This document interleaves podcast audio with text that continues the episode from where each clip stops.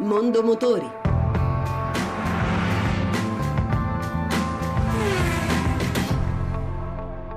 Buon pomeriggio, buon ascolto da Lucia Voltan. Ieri a Detroit si è concluso il NAIAS, il salone dell'automobile.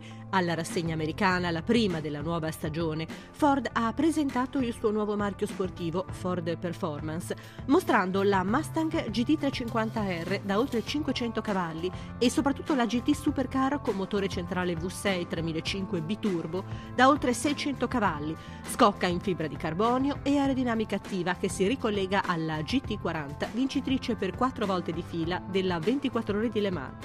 Ma cosa vedremo quest'anno sul mercato italiano? Diverse novità. Gaetano Tore, il vicepresidente marketing Ford Europa. Abbiamo appena lanciato la nuova Focus, stiamo lanciando adesso la nuova Mondeo. La gamma degli SUV finalmente si completa con il lancio della Edge nell'ultima parte dell'anno. La Max Family diventa nuova con la nuova S Max e la nuova C Max che arrivano a giugno. Eh, tutte le Ford Performance, quindi l'ST diventa anche diesel. Insomma, direi che il 2015 è un anno da guardare per Ford.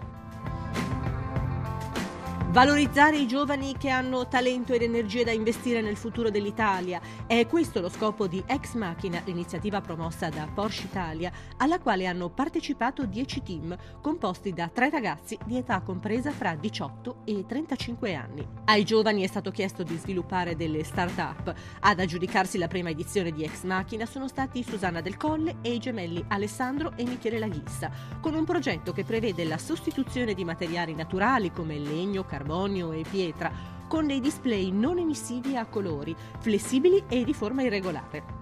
In questo modo diventa possibile personalizzare e modificare l'arredamento di qualsiasi luogo utilizzando un solo prodotto a tutto vantaggio dei costi di produzione. Pietro Innocenti, direttore generale di Porsche Italia. Ma l'idea ci è venuta proprio in consapevolezza di quello che è uno dei più grossi problemi che abbiamo come paese, che è proprio la disoccupazione giovanile e la demotivazione anche di molti giovani che non vedono nel nostro paese un futuro. Eh, in realtà il nostro paese può costruire un, un, suo futuro nel momento in cui riesce a mettere a sistema aziende che hanno bisogno di innovazione e giovani che hanno il talento per poter creare questa innovazione. E anche per oggi abbiamo concluso. Se volete riascoltare questa, ma anche le altre puntate, potete farlo al sito radio1.rai.it. L'appuntamento è per mercoledì prossimo, sempre dopo il giro delle 14.30. Buon pomeriggio.